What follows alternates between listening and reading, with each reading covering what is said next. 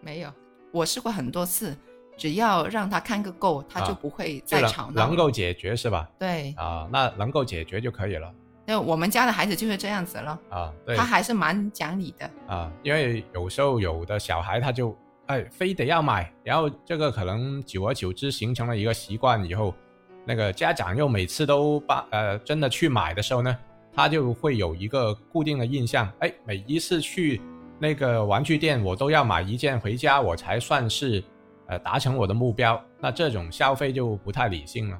讲一下小孩子他为什么想要呢？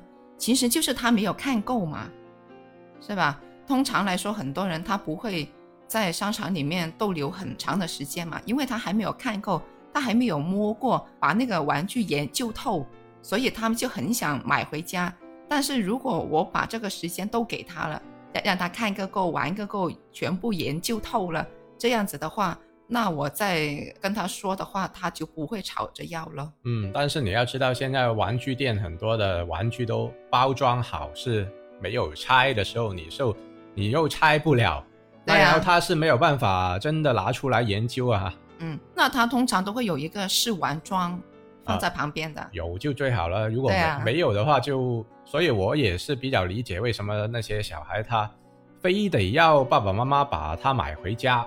但是作为父母的话，确实对这个行为理解为是冲动消费嗯，啊。我我在旁边的话，我就会引导小孩子，如果你真的想想玩这个的话，你可以在这个店里面做店员啊，以后长大之后嗯。是吧？以后很多时间给他玩。也就是给他一个希望啊，然后反正他那那一瞬间他接受了你的观念的时候就可以了。但如果他不接受就比较麻烦了哈。反正对啊，怎么说呢，又涉及到一个儿童教育方面的啊，以后再找个机会，再找个时间再去探讨了。嗯，那呃，对于大人的话，我会有一个小妙招啊，我我自己就是这样子用的。我看到一个东西，我很喜欢它的话，但是呢，又觉得不应该买的话呢，那我通常就会用欣赏的角度去看它了。就是像有一件衣服很漂亮，那我就会欣赏它，哇，这个布料可真好看呀！嗯它的裁剪可穿在我身上的话，会会不会很舒服呢？这样子，我我是用一个欣赏的角度，就是去研究它，去欣赏它这样子了。因为我会知道，就算买回来了，其实也是满足了我那一刻的需求而已。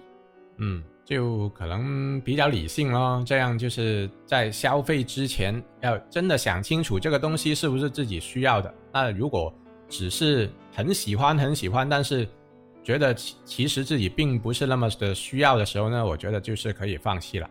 对啊，又或者是呃，例如手机上这样子吧，那我就放到购物车里面去，但是我是没有结账的，太那很不爽的哦。没有，我觉得我已经完成了那个动作，我、啊我觉得已经放进购物车里面，我就是已经相当于买了。相当于点了那个购物键了啊，对，那然后呃，一直没有到货，很惨。没有，那我就放在购物车里面。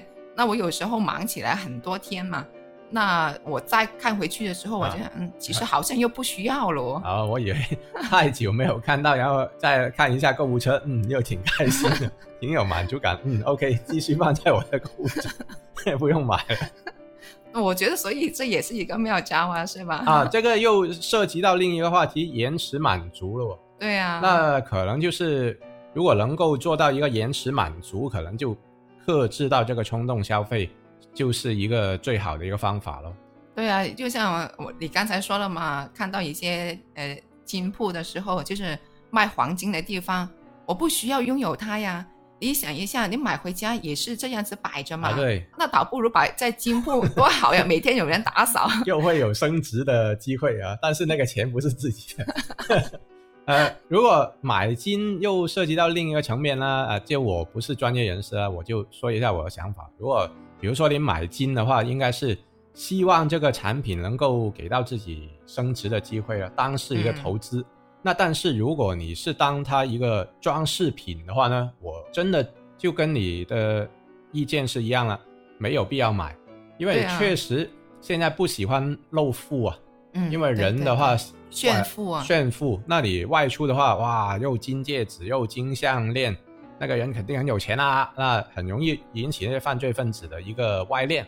那么，嗯所以基本上很多人有钱都很低调，呃，对像你所说，就把那些都放在家里啊，或者锁起来啊，那个那个夹满那种哈，那个那个保险柜，那这样其实真的没什么意义嘛。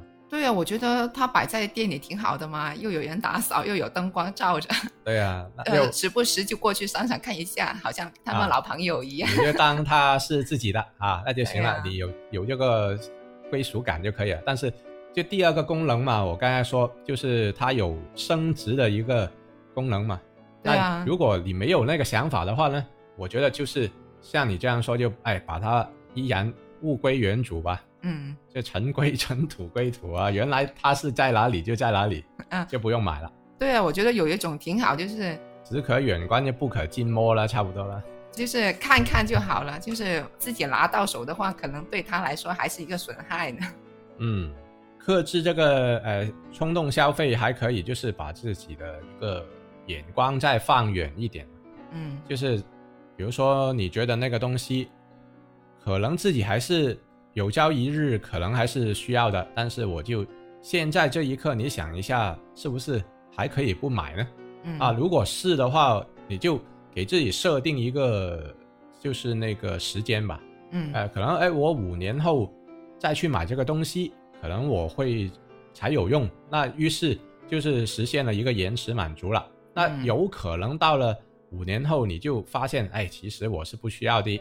那嗯这样就克制了这个消费的冲动了。嗯，我还认为就是外在的东西啊，例如刚才说的衣服呀、包包呀、鞋子啊这些，我觉得买几件够体面的，能够见得了大场面的那些就可以了，就不需要说每一件都是名牌，每一件都很好看这样子。因为我觉得有时候人靠衣装的话，其实那些都是外在的东西啊。就是一个人是不是有内涵的话，其实还是要从他的谈话呀、谈吐呀、呃礼仪呀、一些举手投足呀，那那些东西可以反映出来。就算穿的再好看，其实如果他是整天说脏话呀，那些接待人又不会呀，这些我觉得他穿的更漂亮都没有用。